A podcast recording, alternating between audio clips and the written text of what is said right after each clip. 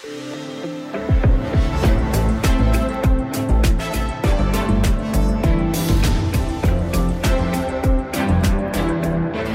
så er nedtællingen i gang. Der er 55 minutter tilbage, før valgstederne lukker rundt om i Danmark. Det er jo i dag, vi skal sætte vores øh, kryds, enten ved et ja eller ved et nej, i forhold til, om vi vil afskaffe det danske forsvarsforbehold i EU. Vi, der står her sammen i aften, har derfor givet hinanden hånden på, at der skal afholdes en folkeafstemning den 1. juni i år, hvor vi anbefaler danskerne meget klart at afskaffe forsvarsforbeholdet. Det sagde statsminister Mette Frederiksen, da valget i marts måned blev udskrevet, og hun stod skulder ved skulder med partilederne fra SF, Radikale, Venstre og Konservative. Og det er altså det valg, som øh, kulminerer i dag, og her på Radio 4, der lægger vi op til en valgaften. Det bliver med fuld fart frem til midnat. Ja, vi har altså pakket de næste mange timer med masser af interessante gæster og indslag. Vi skal selvfølgelig tale med politikere fra både ja-siden og nej-siden. Vi skal tale med en lang række eksperter i både valg, EU og udenrigspolitik mens vi selvfølgelig følger stemmeoptællingen og valgresultatet ganske tæt og giver det til dig, så snart vi har dem. I studiet hele aften er Dagmar Eben Østergaard, jeg hedder Pernille Rudbæk, og øh, så er du her selvfølgelig også politisk redaktør Thomas Larsen. Hvad bliver det for en valgaften, vi går i møde? Den bliver virkelig interessant, fordi hvis meningsmålingerne de holder stik, så er der jo udsigt til, at øh, ja-siden vil vinde en sejr, og dermed så vil der også blive skrevet et uh, nyt kapitel i den politiske Danmarks historie, fordi når vi ser tilbage i historien, så har jo ja-siden jo tabt ind til flere valg. Den her gang kan det være, at de kommer ud som vinderne. Og valget, der afgøres her til aften, det udspringer jo af et nationalt kompromis, som indebærer et historisk løft af udgifterne til forsvaret. Aftalen den landede med baggrund i den russiske invasion i Ukraine. Og derfor så har vi naturligvis også en mand med fra hovedstaden Kiev. Det er vores europakorrespondent Mads Anneberg. Og den her afstemning i dag, handler den reelt set om Ukraine?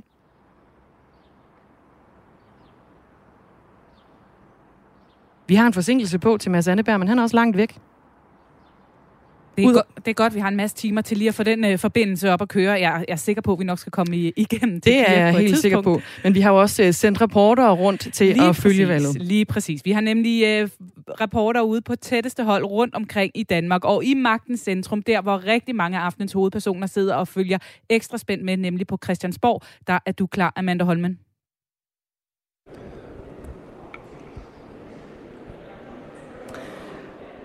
Vi bakser lidt med nogle øh, linjer her altså. til aften, tror jeg. Vi forsøger lige at øh, hoppe videre. Et, jeg øh, hørte noget Christiansborg i baggrunden, men ja. lad os smide den videre til Lisa Lending, som er en af de andre reporter, der også er ude og klar til at dække det her for os. Lige præcis. Og her på Københavns Rådhus er der begyndt at komme mere gang i den. Og det er nok fordi solen er kommet frem, og regnen er stoppet. Men det går ret glidende. Der er ikke særlig meget kø, og vælgerne kommer til stemmeboksen umiddelbart efter, at de er ankommet.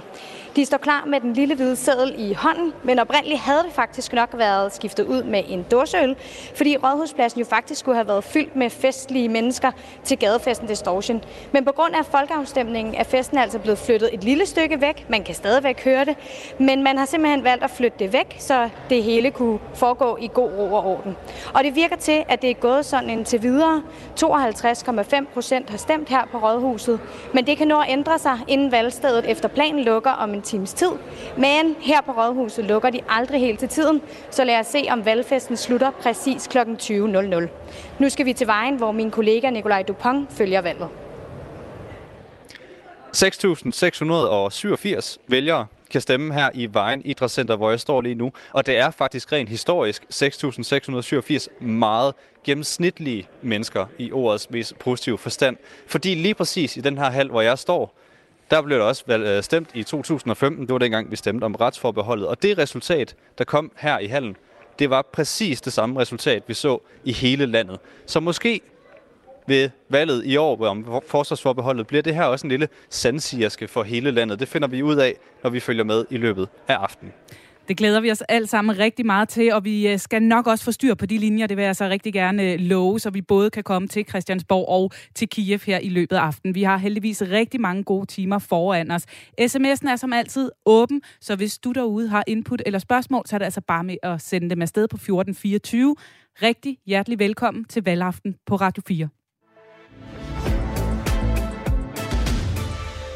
Ja, der er altså stadig en uh, lille times tid til, at valgstederne lukker, og stemmeoptællingerne begynder at blive offentliggjort. Og der er meget at se frem til, men jo også tilbage på. Det skal vi runde med Roar Buk, som er valgforsker ved Danmarks Medie- og Journalisthøjskole. Velkommen til Valgaften på Radio 4. Tak for det. Hvad holder du uh, især øje med her til aften? Jamen, det er jo valgdeltagelsen, som er det, jeg egentlig øh, er mest optaget af. Øh, måske også fordi, at meningsmålingerne øh, formentlig jo har givet os et præg om, hvor vi ender i forhold til ja og nej. Men, men det er jo demokratiets festdag, sådan en, en valgaften. Og noget af det, man altid øh, gerne vil have i demokrati, det er jo, at flest mulige borgere er med øh, i demokratiet og går hen og stemmer, når vi har valg øh, eller folkeafstemninger. Så, så det er nok, eller det er helt klart det, som jeg vil øh, være mest optaget af. Og det er jo det herlige ved det, det er, at øh, der kan jeg få svaret allerede øh, først på valgaften. Der behøver jeg ikke at vente til stemmerne er talt op, fordi stemmeprocenterne kan man jo ret hurtigt få styr på. Ja, og ved de seneste folkeafstemninger, øh, der var der en valgdeltagelse på 72 procent for syv år siden, da vi stemte om retsforbeholdet. Og for 22 år siden, da vi stemte om euroforbeholdet, der endte valgdeltagelsen på 87,6 procent. Det er altså tredje gang i dag, danskerne de skal til en folkeafstemning om et EU-forbehold. Og nu er det jo så forsvarsforbeholdet. Der er noget, der ligner 50 minutter tilbage til at afgive en, øh, en stemme. Op til alt det her, der har der jo også været en, øh, en valgkamp Rukabuk. Hvordan vil du karakterisere den? Det har været en meget, meget øh, sløv eller sløj omgang. Altså, når man sådan bevæger sig rundt i, i, i landet, og det tænker jeg mange, som, som øh, i deres hverdag ligesom bare bevæger sig rundt i landet, der har man jo med sine egne øjne kunnet konstatere, at det var noget øh, sløj øh, valgkamp. I hvert fald hvis man kan huske tilbage til kommunalvalget i november, hvor vi jo havde et, øh, et land, der var plastret til med valgplakater. Øh, det har været, der har været meget, meget langt mellem valgplakaterne øh, i denne her valgkamp. Øh, også hvis man tænker tilbage til november, øh, aviserne var fyldt med valgannoncer, internettet var fyldt med bannerreklamer. Der var masser af valgarrangementer øh, rundt omkring. Øh, og, det, og igen sammenligning til den her valgkamp, det har der ikke været ret meget af. Så det har været en, en virkelig sløv omgang. Ja, den er altså gået også en lille smule under radaren hos danskerne, den her valgkamp. Fordi vores øh, reporter Louise Østerlund Thomsen, hun har altså været på gaden og talt med et par af vælgerne. Det skal vi lige høre et lille klip fra her. Der har jo været valgkamp de seneste ugers tid. Har du lagt mærke til det? Øh, lidt. Nej, det synes jeg ikke rigtigt, man har mærket. Det, det er noget anderledes end det plejer at være, når der er valg. Overhovedet ikke. Synes du, politikerne har været gode til at føre valgkamp? Nej, så har vi nok opdaget det. Øh, puh, det ved jeg ikke rigtigt. Det har været sådan lidt... Øh, ja, mange skal bare fortælle om, hvilken øh, altså, øh, politik de egentlig vil føre mere end hvad der er godt at stemme nu her, og hvad der er godt for Danmark og EU. Så det er det ligesom kommet hen mod. Så til at starte med, synes jeg, at det har været lidt mere øh, polering af, af, ja, af tiaren, end, end det har været alt muligt andet. Så det, ja, jeg synes, det er, det er blevet bedre. Ja, det var altså et par øh, stemmer fra nogle af de danske vælgere, som også måske ikke helt har lagt mærke til, at øh, der rent faktisk har været valgkamp, og som du også siger, Roger Buk, så har det altså været ganske stilfærdigt, øh, den her omgang valgkamp, vi har, vi har set på i løbet af kampen om forsvarsforbeholdet, og om det skal være et ja eller et nej. Så den her valgkamp, som har været rimelig stille, hvad, hvad kan det betyde for valgdeltagelsen? Jamen, det vil helt klart øh, trække i retning af en lavere valgdeltagelse. Og øh, altså, at, at vælgerne, når, som vi også lige hørte her i klippet, altså når mange vælgere knap har opdaget det, knap kan se det, øh, så er det klart, så trækker det i retning af en øh, lavere valgdeltagelse. Der er selvfølgelig så noget andet, der trækker i retning af en højere valgdeltagelse, og det er jo hele baggrunden for den her valgkamp. Altså, øh, at der er krig i øh, Europa, at vi er i gang med en kæmpe stor øh, sikkerhedspolitisk, øh, forsvarspolitisk vending i, i hele Europa, øh, som jo minder om det, vi så øh, tilbage i 89 og 91, da, da muren faldt og Sovjet brød sammen. Der vendte det hele også pludselig rundt, men dengang var det jo i positiv retning. Nu er det jo altså så i, i negativ retning. Det, det er jo baggrunden for alt det her. Vi har fået et nationalt kompromis netop som reaktion på det, og den her afstemning er jo øh, en af de ting, som man er blevet enige om. Og der må man jo så bare sige, det trækker i retning af en, en højere valgdeltagelse, men til gengæld øh, udstiller det jo også på en eller anden måde at det er meget, meget mystisk, uh, umiddelbart meget mystisk, at, uh, at valgkampen så har været uh, med så lidt power, med så lidt energi, når det nu er sådan en, en ja, forfærdelig og også forfærdelig vigtig baggrund, der er for det. Nu, nu ridsede jeg lige uh, valgdeltagelsen op for de seneste to folkeafstemninger om et EU-forbehold, altså 72 procent for syv år siden og 87,6 procent for 22 år siden. Uh, tør du overhovedet spå nu om, hvad valgdeltagelsen den ender på? Nu siger du det, der er to ting, der trækker i forskellige retninger. Ja, altså, og, og, og det er jo det, vi har at gøre godt med på nuværende tidspunkt. Altså, der er jo ikke nogen valgundersøgelser eller noget som helst, vi kan kigge ned i. Øh, så, så min egen oplevelse, som jeg kunne jo få bekræftet af jeres øh, små klip her, er ikke en, jeg bestemt står alene med. Øh, så kombineret med, hvad kan man sige, den rationelle overvejelse, det er en vigtig situation i Europa, ikke? Altså, og hvor ender man så? Jamen, så ender man i virkeligheden med mavefornemmelsen selv, når man er valgforsker, ikke? Og, og min mavefornemmelse siger mig, at vi får en lavere valgdeltagelse end den, vi havde ved den seneste afstemning. Det vil altså sige, at, at jeg tror, vi dykker ned under 70 procent. Øh, og, og, øh, og det vil jo på en eller anden måde være ærgerligt, altså øh, i det hele taget, fordi vi gerne vil have mange med i vores demokrati, men jo også fordi, at det er på baggrund af, af den her meget alvorlige situation, som, øh, som, som øh, Europa står i, øh, så er det jo lidt ærgerligt, hvis vi ikke kan komme op over øh, 70 procent. Og jeg tror, det, jeg tror altså, vi ender under 70 procent. Ja, vi må øh, vente og se, hvor det, øh, det lander. Resultaterne de begynder lige så stille at tikke ind fra omkring klokken øh, 20, og dem skal vi selvfølgelig nok holde dig opdateret på her på Radio 4. I løbet af vores valgaften, Roger Buk, du skal have tak, fordi du i hvert fald var med, valgforsker ved Danmarks Medie- og Journalisthøjskole. Ja, altså en, en lidt tam valgkamp hører vi også her fra, fra Roger Buk, og det har vi jo hørt øh, gennemgående i, i den her øh, valgkamp. Thomas Larsen, også noget, vi har talt om øh, i ugerne op til her. Nu sidder de der så inde på Christiansborg, alle politikerne. Hvad er det, der er på spil for dem i aften? Det store spørgsmål. Jamen, det store spørgsmål. Det er, om det bliver ja eller nej, naturligvis, Pernille. Og der øh, er det jo klart, at hvis det ender med det her ja, som øh, målingerne jo rent faktisk lægger op til, så er det altså rent faktisk en historisk sejr for ja-siden, som vi også var inde på tidligere. Altså en ja-side, som flere gange har forsøgt at rokke ved de her forbehold, men ikke er lykkedes øh, med det. Og så derfor så er det altså en, en, en kæmpe begivenhed for ja-siden, hvis det lykkes. Og også en meget stor begivenhed for statsminister Mette Frederiksen, hvis vi skal det med, fordi hun bliver så rent rent faktisk den første regeringschef, der vinder sådan et opgør. Og vi skal snakke meget mere om, øh, hvilke politikere, der øh, har været på spil lige om lidt. Men nu skal vi ind til en af dem, fordi nu er vores reporter, bla, bla, bla, vores reporter Amanda Holmen nemlig klar inde på Christiansborg. Det er jeg nemlig, og jeg har fanget enhedslistens politiske ordfører, Maja Villassen. Maja Villassen, hvordan har du det nu her, hvor en masse ugers valgkamp kulminerer? Jamen, det har jo været uger, faktisk måneder i valgkamp, så jeg er faktisk lidt godt brugt, lidt træt, men jeg er egentlig også ved højt humør. Det er jo altid en festdag, når der er folkeafstemning, så, øh, så jeg glæder mig sådan set også til i aften, selvom øh, det ikke måske ser ud til at gå vores vej. Ja, lige præcis. Det har jo set sort ud, kan man sige, meningsmålingerne, hvis man gerne vil have et nej til, at forsvarsforbeholdet det bliver afskaffet. Hvordan har du det med det? Ja, der skal lidt et mirakel til, hvis det skal lykkes for os. Det er jo, det er jo sådan, det er. Øh, nu bliver befolkningen spurgt, og jeg tror, øh, den her nye sikkerhedssituation i Europa har gjort, at folk måske er har ændret holdning, øh, og sådan er det jo. Øh, der er også en del enhedslisten vælgere, tror jeg, som, som har tænkt, okay, måske skal vi sidde med ved bordet nu. Jeg er jo bekymret for, hvad der så bliver truffet af beslutninger ved det bord, men, øh, men forstår også godt er der gået noget galt fra jeres, altså fra nej-sidens kampagne, siden det har set sådan ud i meningsmålingerne, tror du? Altså traditionelt så har nej-siden jo egentlig tit været bagud på point øh, fra start, og så vundet ind. Og sådan har det ligesom ikke været i den her øh, runde, og hvis man skal være sådan lidt analytisk, så er det måske fordi, at ja-siden ikke har været så pushy og aggressiv den her gang. Og så tror jeg også, at den sikkerhedssituation, vi står i nu, har gjort folk så urolige, at de tænker, at nu er det måske værd øh, at, øh, at sætte sig ved bordet i EU, selvom jeg jo bliver bekymret for, hvilke missioner det så betyder, at vi skal være med til. Ja, ja-siden har måske været lidt tilbageholdende i deres kampagne. Har I omvendt fra nej-siden været lidt for pushy og måske været med til nogle gange at male lidt et skræmmebillede af, hvilke konsekvenser det får, hvis forsvarsforbeholdet det bliver afskaffet? Vi har faktisk prøvet i enhedslisten at være meget savlige og nøgterne og ikke køre plakater, hvor der står, øh, det eneste, der skaber sikkerhed, det er at øh, at beholde forsvarsforbeholdet, som jeg synes, der lidt stadig har været tendens til måske på den anden side. Men, men det kan jo godt være, altså vi skal da klart evaluere bagefter, hvad der skete. sket. Man må også sige, der var bare flere mandater bag et nej sidst. Det er der ikke den her gang. Og hvad skal du så lave resten af aftenen? Kommer du til at være klinet til skærmene og følge med i de forskellige exit polls, der kommer, eller hvordan står det til?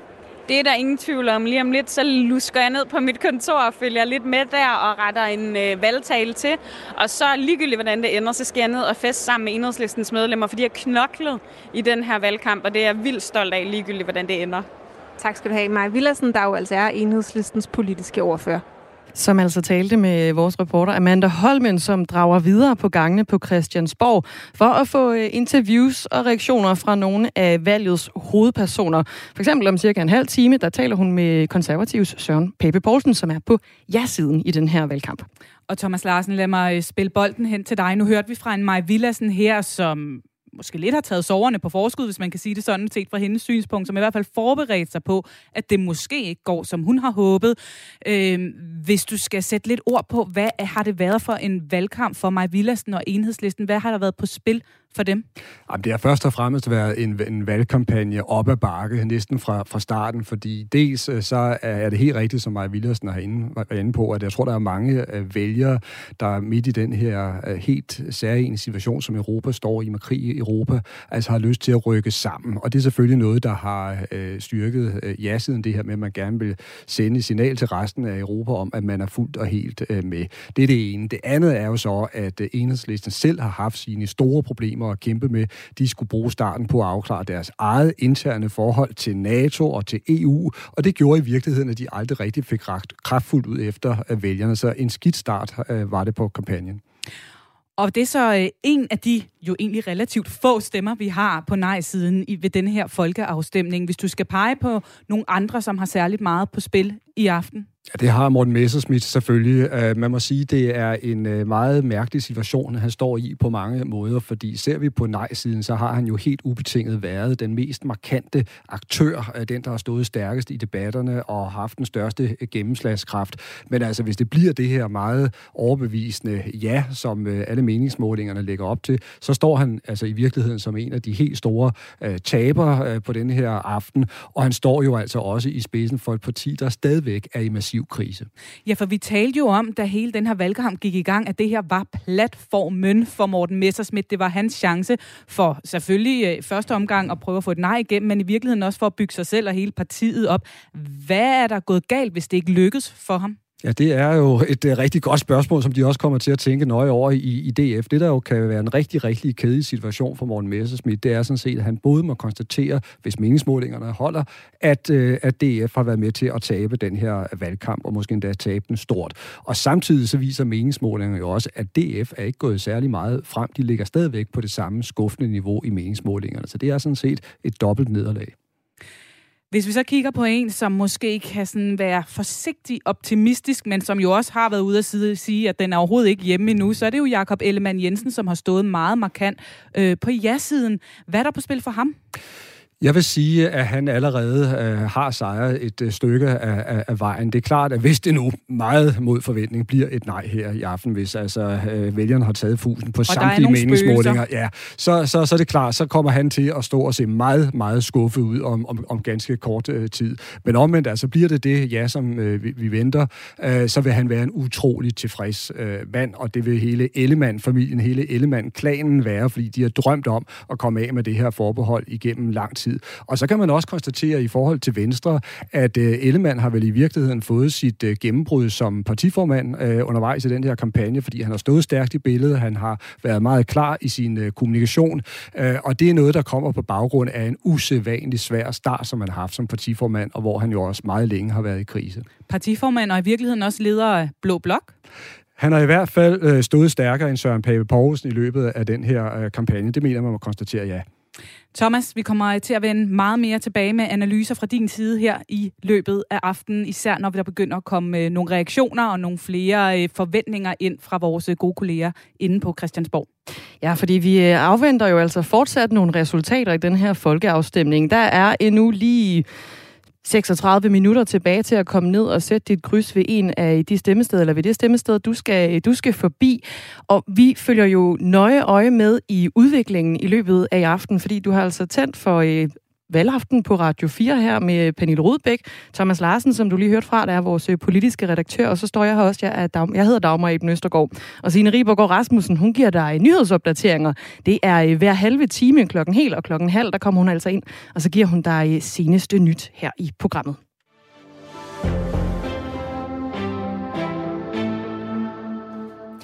Og det er frem til klokken midnat, og vi håber jo på, at vi får øh, resultaterne med, fordi vi venter, at de lander omkring klokken 23, øh, ikke?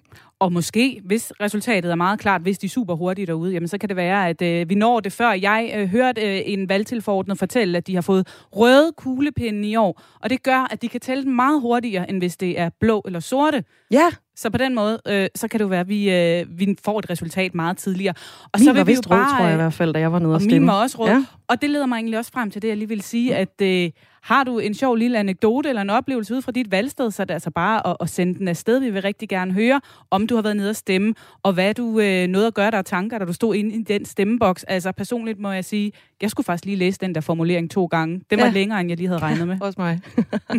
Men det er også en formulering, hvor man sige, der har været en, øh, en masse snak om. Det kan også være, at vi når at komme forbi det her i løbet af de næste mange timer, hvor vi altså sender direkte her på øh, Radio 4 med en valgaften til dig. Og der er altså den her øh, lille en 35 minutters penge tilbage til, at øh, man skal have noget at afgive sin øh, stemme om, hvorvidt vi skal afskaffe forsvarsforbeholdet, som Danmark jo har haft indbygget i sit EU-medlemskab siden 1993. Og øh, vi skal omkring en af de valgsteder, vi også er ude ved her til aften. Vi skal nemlig til Vejen.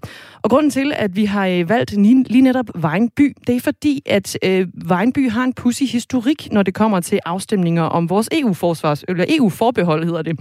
Fordi i 2015, da vi skulle stemme om retsforbeholdet, som jo som bekendt ikke blev afskaffet, der stemte vælgerne i Vejenby præcis det samme som landsresultatet. Altså 53,1 procent stemte nej, og 46,9 procent stemte ja.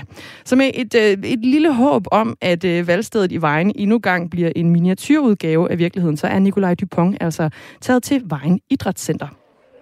Ja, der er altså 6.687 øh, borgere her, som er berettiget til at stemme i lige præcis den her hal, som du nævner. Der er en af dem, det er Nikolaj Krog, som jeg har fanget her lige nu.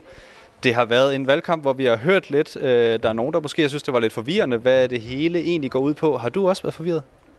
Nej, det har jeg sådan set ikke. Øh, jeg har fra, fra starten vidst, at jeg vil stemme ja. Hvorfor vil du stemme ja?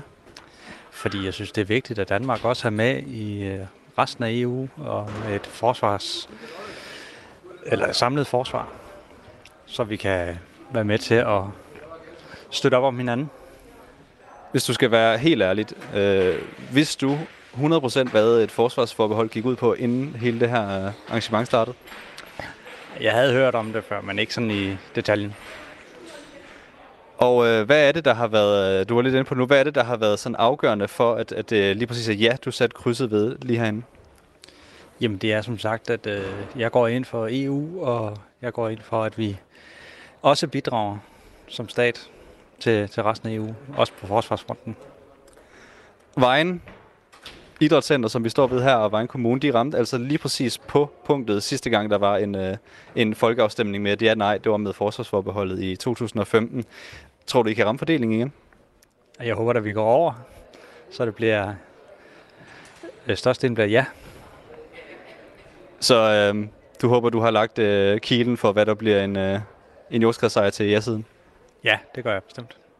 Tak for det, Nikolaj Krog, som altså er en af de vejen borgere her i, øh, i kommunen, som havde været inde og stemme i den her hal. Den her ikoniske hal, som altså ramte landskabsnittet på decimalet sidste gang. Om de gør det igen i år, det finder vi ud af senere i aften. Ja, det er nemlig lige præcis det, vi gør, fordi du kan bare hænge tryk på her på øh, Radio 4, fordi vi sender altså valgaften hele vejen ind til midnat i dag. Og øh, vi har fået en sms. Den er fra øh, Heat i Grænsted, der spørger, når det, hvis det, når det bliver et ja i aften, kommer der så en afstemning om euroen i slipstrømmen på sigt? Thomas, kig lige spok, øh, spok, kuglen for os, hedder det.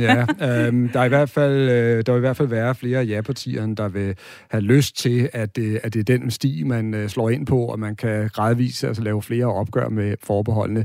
Jeg tror så, at blandt andet Socialdemokratiet og også statsminister Mette Frederiksen vil trække i nødbremsen her, fordi jeg tror, at øh, de er ret bevidste om, at det her har været altså et helt bestemt for, forbehold, de vil af med, og der også var nogle helt øh, bestemte gunstige øh, vilkår og rammer omkring det her. Jeg tror ikke, hun kan kaster sig ud i sådan en, en, en, en ny øh, afstemning sådan lige rundt om hjørnet. Det tror jeg ikke. Men tror du, der er partier, der vil øh, være på stikkerne for at sige, skulle vi lige? Ja, helt klart, og det er jo også fordi, uh, det er helt legitimt for dem. Altså Venstre, der er et stærkt pro-europæisk parti, en, uh, en Jakob Elman Jensen, der tror gerne vil være fri for alle forbehold. Der er det klart, det er jo en del af deres drøm i virkeligheden at, at nå dertil. Men det tror jeg altså ikke kommer lige med det samme. Tusind tak for øh, jeres øh, sms'er. Nu øh, skal vi så småt til at gøre øh, plads til nogle nyheder, og øh, når du har fået dem, jamen, så vender vi tilbage med, med meget mere valgaften. Det gør vi naturligvis, og du kan selvfølgelig også sende sms'er herind, som er hit fra Grænsted på 1424, hvis du har måske et spørgsmål. Det kan også være en lille beretning fra øh, din valgdag og dit valgsted. Skriv ind på 1424. Nu skal du have en omgang nyheder med nyhedsvært Signe Ribergaard Rasmussen.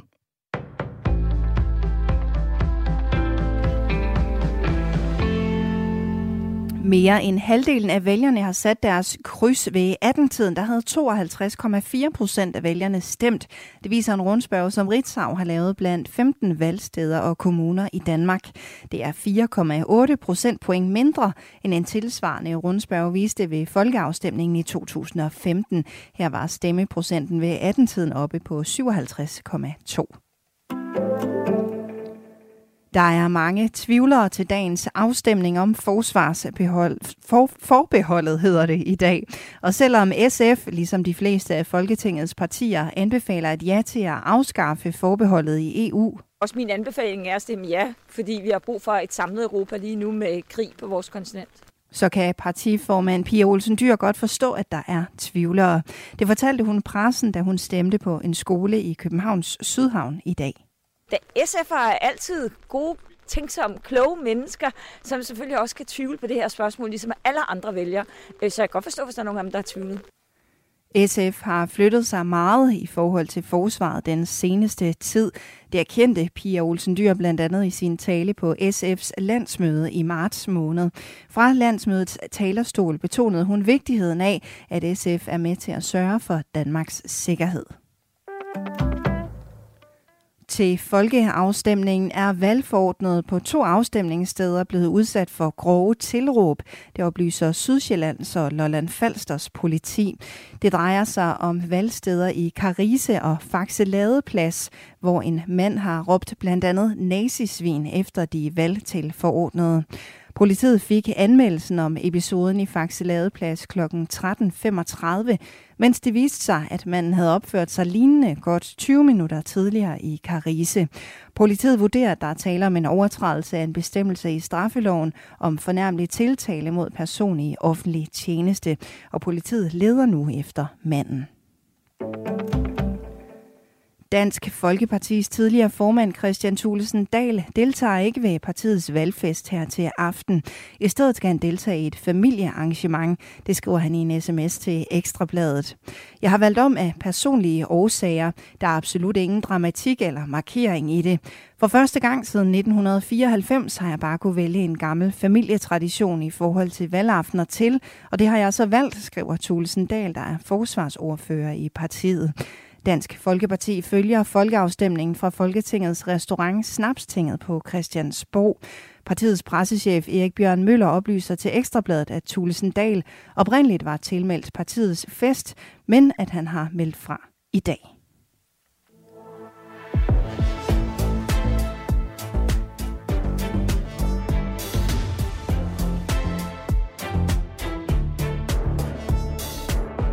Her der hørte du Signe Ribergaard Rasmussen, som har nyhederne her til aften, hvor vi sælger, sender valgaften på Radio 4. Signe Ribergaard Rasmussen holder dig opdateret hver halve time. I det her studie, der står øh, Pernille Rudbæk, jeg selv, Dagmar Eben Østergaard, og vi har også vores øh, politiske redaktør med selvfølgelig, Thomas Larsen. Og øh, nu hørte vi lige en historie om øh, Christian Thulesen Dahl i nyhederne med Signe Ribergaard.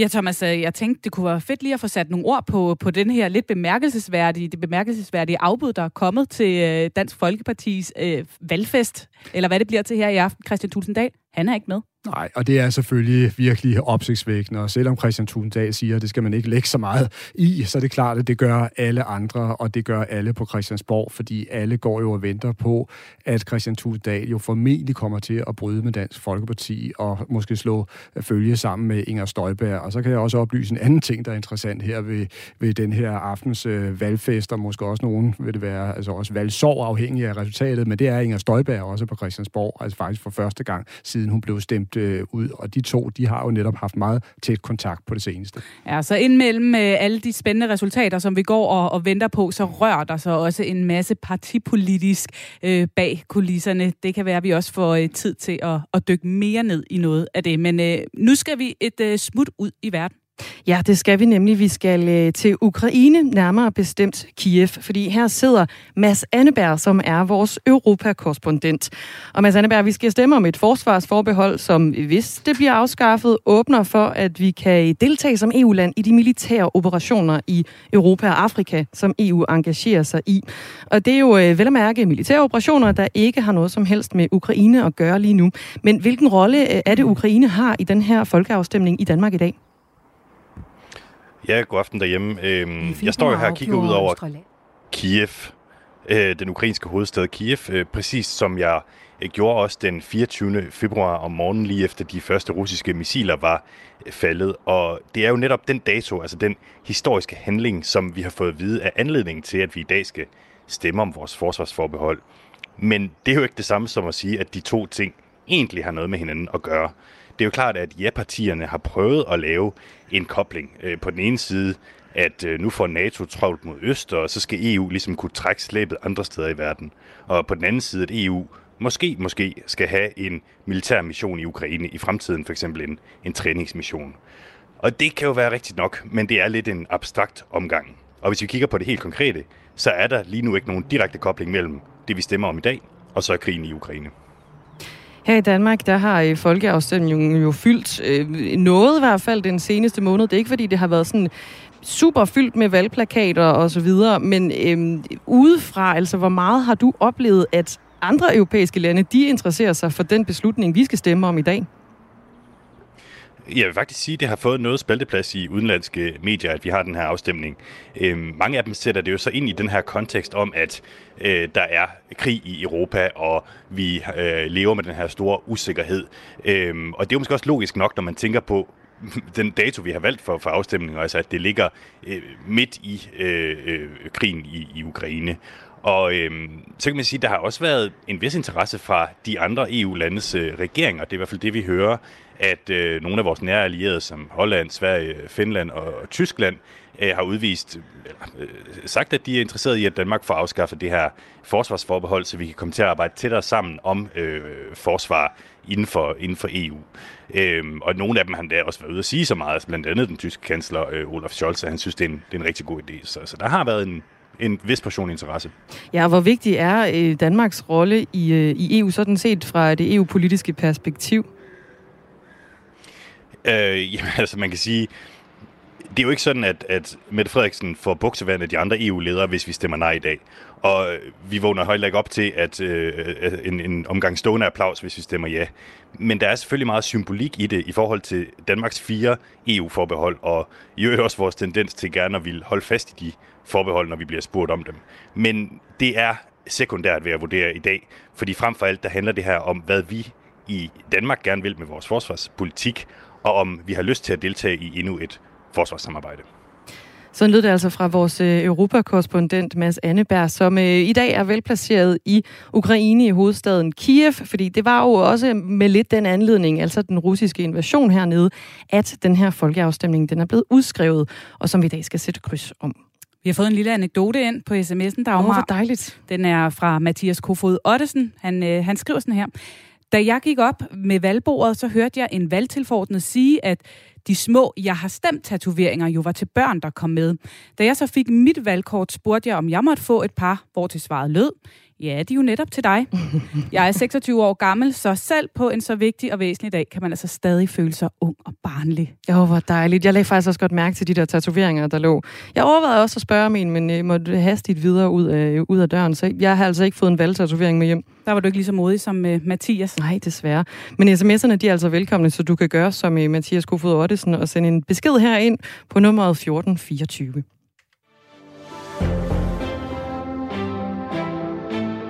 Og øh, lad os øh, så lige øh, se nærmere på, hvad det egentlig var, vi stemte om i dag. Alle ja. dem, der har været nede og stemme, og dem, som måske stadig skal ned og stemme her de næste 20 minutter, hvor valgstederne stadig er åbne. Spørgsmålet lyder jo, stemmer du ja eller nej til, at Danmark kan deltage i det europæiske samarbejde om sikkerhed og forsvar ved at afskaffe EU-forsvars forbeholdet. Nu har jeg ikke kørt sådan en liksmåler på det, men det er, det er jo ikke et kort spørgsmål i hvert fald. Og udover at, at nogen måske har øh, også kritiseret lidt, at det er en lille smule kringlet, så er der faktisk også mange, der i dag, selv efter vi har været igennem tre ugers valgkamp, og at vi har vidst, at vi skulle til den her folkeafstemning jo øh, siden marts, er lidt i tvivl om, hvad det nu egentlig er, vi stemmer om. Altså det her med at afskaffe forbeholdet eller ej. Hvad går det egentlig ud på? Lad os lige høre, hvad nogle af de vælgere, vi øh, har mødt på gaden, siger. Jeg må ærligt tilstå, at jeg har ikke sat mig ret meget ind i det, og jeg har ikke stemt. Vi bestemmer vel om, at de, øh, de forbehold, der er, hvor vi er udelukket fra noget, dem skal vi stemme enten ja eller nej til, om vi vil have dem opløst, så vi får hele pakken. Den er jo ikke, det er jo ikke nemt at forklare, men det handler jo lidt om, hvorvidt vi skal være med til bordet ved bordet, når, når de andre lande i EU ligesom snakker forsvar. Har du været i tvivl om, hvad du skal stemme? Ja, det er jeg stadigvæk. Og hvad tror du, der er, der gør, at du er i tvivl? Det er mega indviklet, og det er en særlig situation, vi skal træffe en beslutning ud fra. Altså, på en eller anden måde handler det jo lidt om Ukraine, uden at det egentlig bør handle om Ukraine, hvis man kan sige sådan. Jeg er da også i tvivl endnu. Ja. Hvad er du i tvivl om? Om hvad jeg vil stemme om det. Fordi jeg er egentlig lidt imod militær i det hele taget. Men når vi er i det, så kan man så sige, så kan vi jo lige så godt øh, gøre det hele og være med til at hjælpe andre. Jeg synes, vi skal hjælpe, men jeg, jeg prøver mig egentlig ikke om militæret. Der er jo både for og imod, ikke? Altså, for det første så øh, alt, hvad der hedder krig og våben og sådan noget, det afskrækker mig jo fuldstændig. Ikke? Så øh, ud fra det, ja, man burde, jo, så, man burde jo, når man er en borger, man er, ligger, øh, bor i et demokratisk land, stemme, men øh, denne gang har jeg ikke sat mig ind i det. Hvad tænker du, det er, der gør, at du ikke har gjort det? Fordi det er uoverskueligt, fordi at Altså et er, at man er enten er socialdemokrat eller konservativ, jamen så har man et, et stort sted, men det her, det er jo så, der er jo, ingen, der er jo ingen, der ved, hvad der sker. Der er jo ingen, der ved, hvad der sker. Ja, sådan lød det altså på gaden fra en række vælgere, som vores reporter Louise Østerlund Thomsen havde talt med. Og øh, så goddag til dig, Rasmus Brun Pedersen. Jo, goddag, goddag. Goddag, du er jo lektor i international politik på Aarhus Universitet, og du er jo en af dem, som øh, her de seneste uger har haft travlt, har været på besøg i masser af medier for at sætte ord på valget og konsekvenserne af det. Hvad tænker du om, at der altså stadig er en del danskere derude, som ikke er helt med på, hvad det her det går ud på? Jamen altså, det understreger jo bare øh, endnu en gang, at det her det er et, øh, et kompliceret øh, emne, og, og det er svært at, at komme til bunds i, hvad det egentlig er. Og, og jeg synes egentlig også, at øh, de her interviewer jo rigtig godt fanger op om, at vi ved ikke, hvad der kommer til at ske. Det er en udvikling, øh, der kører lige nu, øh, og, og det vi sådan skal tage stilling til, det er, at vi sådan vil være være med i den her europæiske udvikling, eller om vi, vi gerne vil se, se på øh, udefra. Øh, så jeg kan godt forstå, at der er mange, der er i tvivl om, øh, hvad man øh, skal sætte sit kurs ved. Du kan godt forstå det. Hvad har sådan været det svære ved den her formidlingsopgave i forhold til fra din side og fra andre side, sådan meget konkret at forklare, hvad det egentlig handler om? Jamen, jeg tror, øh, en del af, altså, man kan sige, det, det der er, er særligt ved de her folkeafstemninger i forhold til eksempelvis, øh, øh hvad hedder det, øh, øh hvad hedder det, for, hvad hedder det folkeafstemninger i forhold til folketingsvalg, det er jo, altså ved folketingsvalg, der orienterer vi os meget mod partierne, og der er sådan vores generelle overbevisning. Men det her med folkeafstemninger, der bliver vi decideret bedt om at, at sætte os ind i et øh, område, som vi normalt ikke rigtig øh, har så meget at gøre med. Det er jo ikke noget, man sådan går og tænker på til dagligt, det her. Så det er pludselig sådan en masse faktuelle ting, øh, man skal til at, at finde ud af at sætte sig ind i. Og det, øh, det kan jeg godt forstå er kompliceret. Det er det også øh, for sådan nogen som, som mig, som har beskæftiget mig med det her i mange år, fordi der kommer hele tiden nye ting til. Så det er et, et kompliceret område. Det er nogle meget specifikke ting, der skal efterspørges. Og det så synes jeg også, det har været, været, været spændende, i hvert fald set fra min stol og min opgave i den her valgkamp. Det har også været så at prøve at formidle området, men også egentlig, at der har været et meget stor efterspørgsel efter faktuel viden når man er ude og snakke med folk. Så handler det i virkeligheden om, at, den helt dansk befolkning skal lynuddannes i EU og forsvarspolitik øh, forud for sådan en her folkeafstemning? Ja, altså det er jo noget af det, man kan sige, hvis man skal tage et, et kvalificeret valg, øh, så at sige, ud fra sådan substansen, så, så kræver det sådan en crash-kursus øh, på mange punkter. Hvad er det egentlig, der går ud på? Hvad er det, der, skal, hvad er det, der er indholdt i det? Og, og hvad er det så, konsekvenserne også bliver? Og det kan jo nogle gange være lidt svært at vurdere, hvad, hvad konsekvenserne så er, netop fordi, at, at det er en udvikling, øh, der pt. Øh, kører og nu står vi så og kan høre, at der er mange, der stadig ikke helt har, har forstået det crashkursus, der så måtte have været i, i medier og i debatter osv. Når du sådan kigger tilbage på den øh, valgkamp, som ligger her de sidste tre uger, Synes du, der er noget, man kunne have gjort anderledes i forhold til at, at få det fortalt endnu mere klart, hvad det egentlig er, vi stemmer om?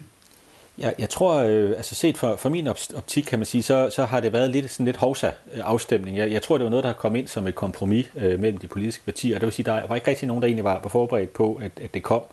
Så derfor har, øh, de her sådan mere faktuelle informationskampagner øh, været lang tid undervejs, og derfor var der faktisk et, et større vakuum, sådan lige i starten af kampagnen, hvor det var meget af politikerne, der gik ud øh, med nogle budskaber, som øh, var mere eller mindre korrekte i forhold til det, vi skulle stemme om. Så det blev meget forvirring i starten, plus at der altså også var en del fodfejl i forhold til formuleringerne på stemmesedlerne og andre ting.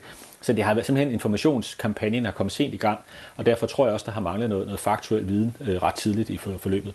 Men man må jo sige, at I eksperter er kommet på banen, også under diverse debatter, der har været øh, sendt på, på live tv. Øhm, er der noget, som I kunne have gjort klarere eller anderledes? Altså jeg mener, er det måske blevet for teknisk i forklaringerne, for detaljeret? Ja, altså det er der jo en, en risiko for, og, det har vi også set øh, ved, ved mange af de andre afstemninger, at det meget nemt bliver, bliver sådan lidt øh, teknikaliteter og så videre. Jeg, jeg, jeg synes, øh, det der har været, været lidt, overrasket mig lidt i den her kampagne, sådan fra, hvis man skal være den her forsker og sådan den her, der, der, der kommer med den faktuelle viden, det er, at der har været det her behov for faktatjek øh, undervejs. Altså det, det har været lidt en ny rolle, øh, vi egentlig har skulle være i det her med at skulle sidde og faktatjekke politikerne. Er det nu rigtigt, det de siger? Er det, det ikke, øh, er det forkert, det de siger? Og det, det har været sådan lidt uvandt rolle, fordi man jo så på en eller anden måde også går fra at være måske nogen, der, der er sådan mere neutralt, faktuelt formidlet, til faktisk også lidt mere at blive en aktør, fordi vi så skal gå ind og tage stilling mere aktivt til de synspunkter, politikerne øh, fremfører. Det synes jeg er lidt noget nyt øh, i forhold til det, vi har set og prøvet tidligere.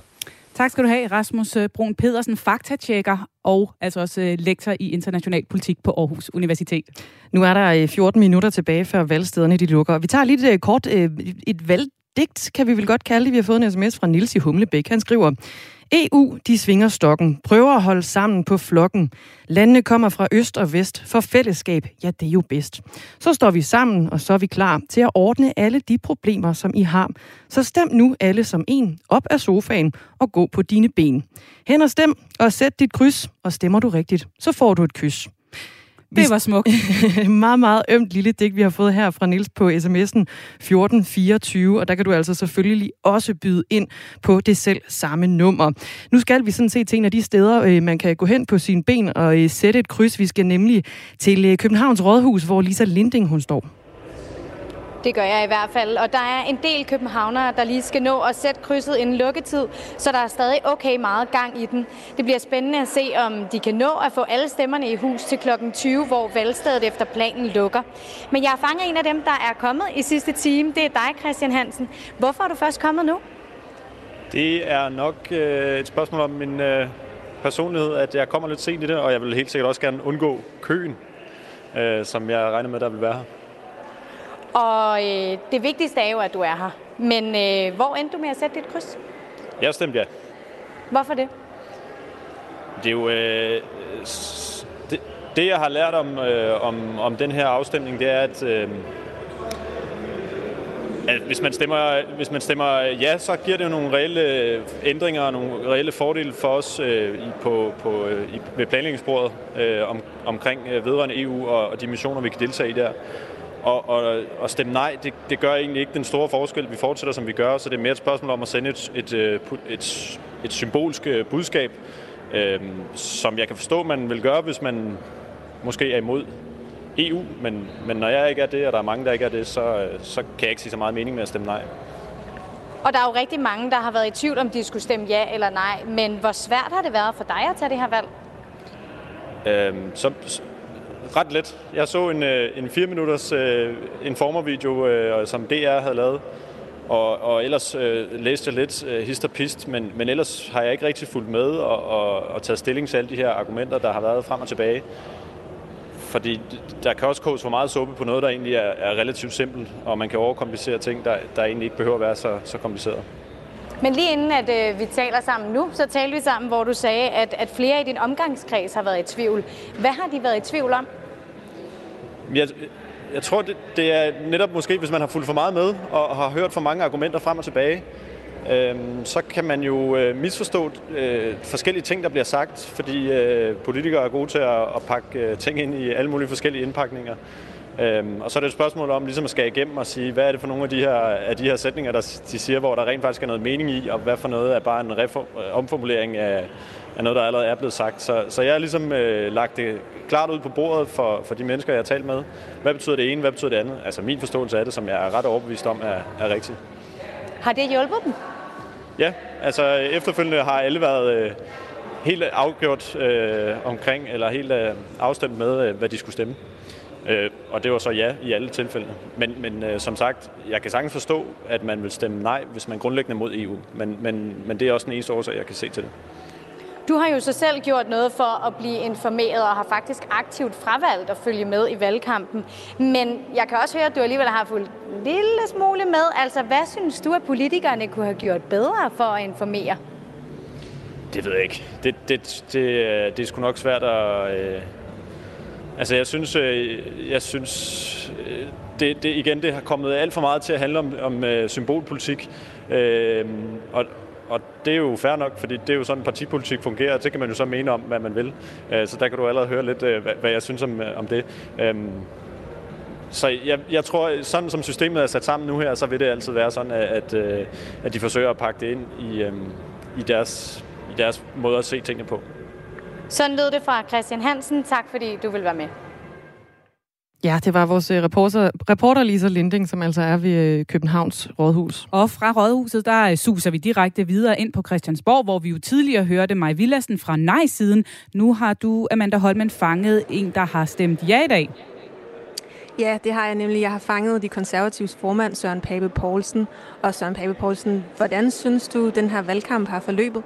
Jeg synes, det har forløbet godt. Jeg synes, det har forløbet øh, ordentligt øh, uden de store skræmmekampagner, og vi har haft sådan en, en mere afdæmpet samtale og diskussion om det her.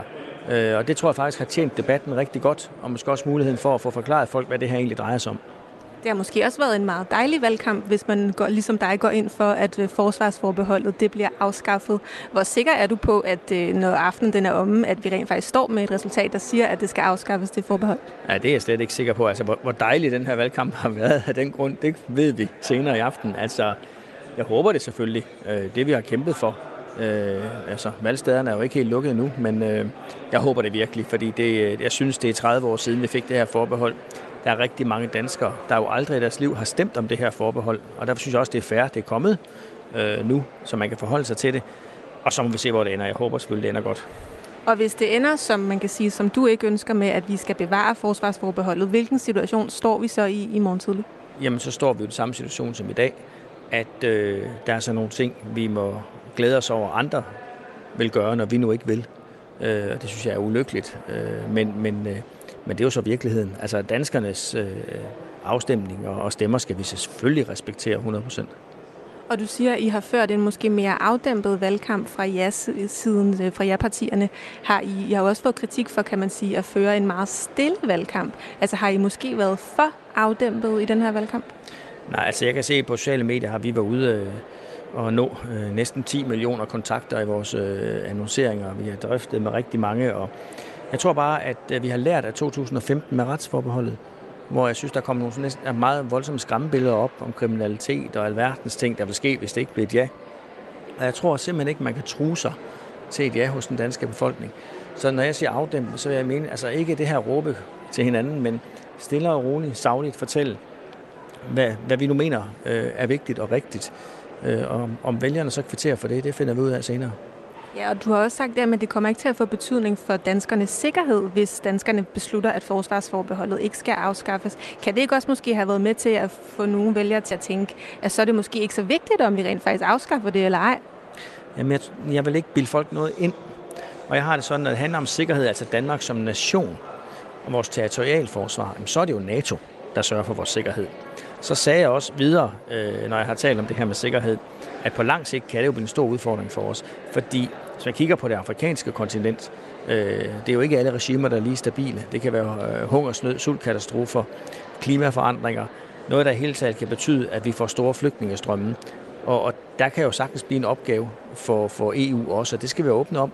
Og hvis folk sætter sig i en båd fra Afrika, så er det jo ikke sådan, at de øh, sejler til USA. Så sejler de jo mod Europa. Og det synes jeg bare er vigtigt at, at holde fast i, at, at det kan være noget, der kan true for sikkerhed på lang sigt, men sådan den territoriale nationale sikkerhed, det, det er NATO. Så, så der vil jeg sige noget forkert, hvis jeg sagde, at den var truet.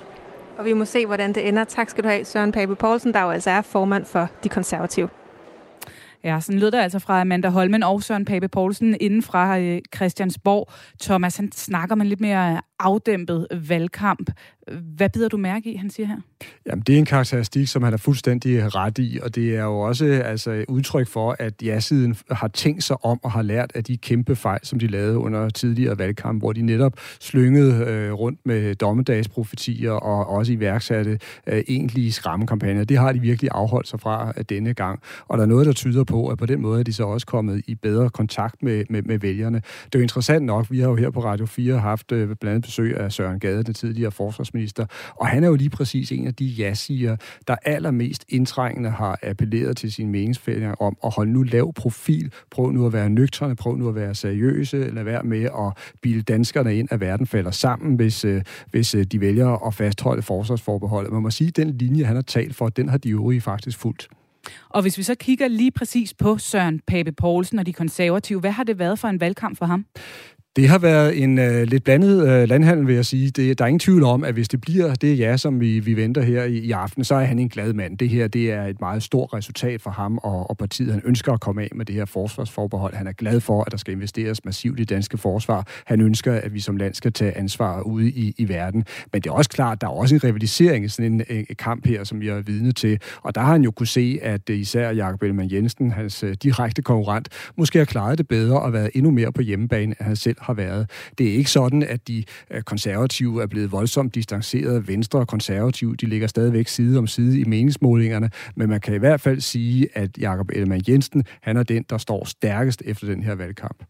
Og hvordan kan det være? Var det noget, man kunne forudsige allerede fra starten, at den lå simpelthen bedre til en Jakob Ellemann Jensen end en Søren Pape Poulsen, den her folkeafstemning? Ja, det er måske et af de temaer, der ligger aller, aller bedst til Jakob Elman Jensen. Og det skyldes jo selvfølgelig både, at han, jeg har sagt, er afligt belastet søn af en tidligere udenrigsminister, og simpelthen er flasket op med international politik og sikkerhedspolitik, og kender rigtig meget til det. Og så er det jo også helt klart, at han har kunnet drage fordel af, at han rent faktisk har været ude som soldat, så han ved, hvad der sker ude i felten. Han ved, hvad det her handler om helt nede i detaljen. Så på den måde, så har det været en, øh, en valgkamp, der har passet ham vanvittigt godt, og han har slet ikke været i tvivl om, hvad han skulle mene, og det har man også kunne se som øh, vælger. Tror du, det har spillet ind for Søren Pape Poulsen, at han også har en ungdomsorganisation, som faktisk øh, stemmer nej, har været i kampagne for et nej. Han har jo ligesom måske haft et mere broget bagland øh, bag sig. Præcis, Pernille, det tror jeg faktisk også har spillet ind. Han ved godt, at der sidder en hel del af skeptikere i hans eget parti, og han har selvfølgelig også været opmærksom på, at hans egen ungdomspolitiske organisation faktisk altså har gået direkte mod partilinjen. Det gør det ikke så nemt.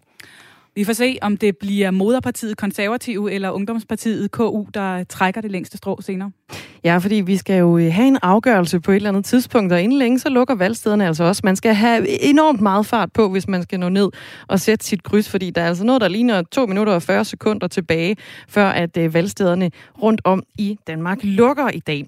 Det er altså sidste udkald for at afgive sin stemme om det danske forsvarsforbehold, og Nikolaj Dupont, han er i øh, Vejen Idrætscenter i Syddanmark, når de har fået alle til valgurnerne til tiden det er lidt som at være til en af de der koncerter, hvor man ikke helt kender opvarmningsaktet. Altså folk, de kommer altså stadig rendende her øh, få sekunder i, øh, i slut på, øh, på stemmegærning, som det altså er.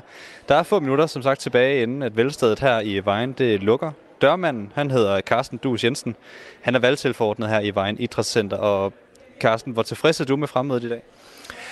Jo, men jeg er da nogenlunde tilfreds. Altså, vi når uh, stort set samme resultat som ved sidste folkeafstemning. Knap så meget, men uh, det er jo så nok også det, vi havde forventet, at det var i det uh, leje, det ville ligge. Når jeg sådan kigger rundt i uh, salen, vi står i, så har der altså været et konstant rand af mennesker, der skal ind og stemme. Tror du, du når at få blæst valget af kl. 20 på sekundet? Det er ikke sikkert, men uh, dem, der ønsker at stemme, de skal i hvert fald have lov til at stemme. For nogle år tilbage, dengang vi stemte om øh, retsforbeholdet, der ramte vejen jo lige på slaget i forhold til, hvordan resten af landet og stemmerne der fordeler sig. Hvor optimistisk er du om, øh, kring at nå præcis samme den her gang? Jeg ved ikke, om vi når præcis samme, men jeg tror, at vi når samme niveau som sidste gang.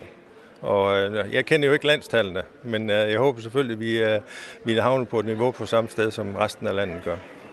Du har som sagt valgtilforordnet her i øh, salen. Kan du ikke prøve at sætte på, på hvad, øh, hvad det går ud på, hvordan din dag sådan forløber? Jo, altså jeg er formand for valgstyrene, og det er sådan familie, mit formelle ansvar, at valghandlingen den foregår efter de retningslinjer, der er udstukket fra, fra ministeriet af.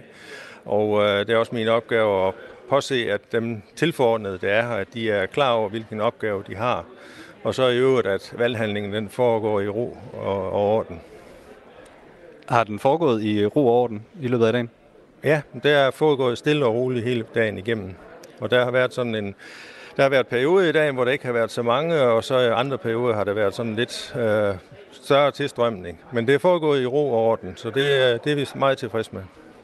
Og der har jo som sagt været øh, tilstrømning i løbet af hele dagen. Nu begynder det så småt at tynde en lille smule ud. Når man kigger sådan ud af vinduerne hernede bagved, så kan jeg se, at der er stadig mennesker ude foran, men der er altså ikke nogen i døråbningen lige nu. Ved din side, der står der en, øh, en flot klokke af bronze, som øh, man måske kan få lov at høre lige om lidt. Hvad, øh, hvor, hvor langt er vi fra, øh, hvis, som det ser ud nu, kan du så lukke valget om få sekunder? Ja, det kan jeg. Det, kan jeg. det går ikke ret lang tid. Nu tror jeg, de, de sidste, de lige kommer, så... Ja, jeg tror, vi, vi, nu er klokken i hvert fald 8, og så ringer jeg med klokken og spørger, om der er flere, der ønsker at afgive stemme.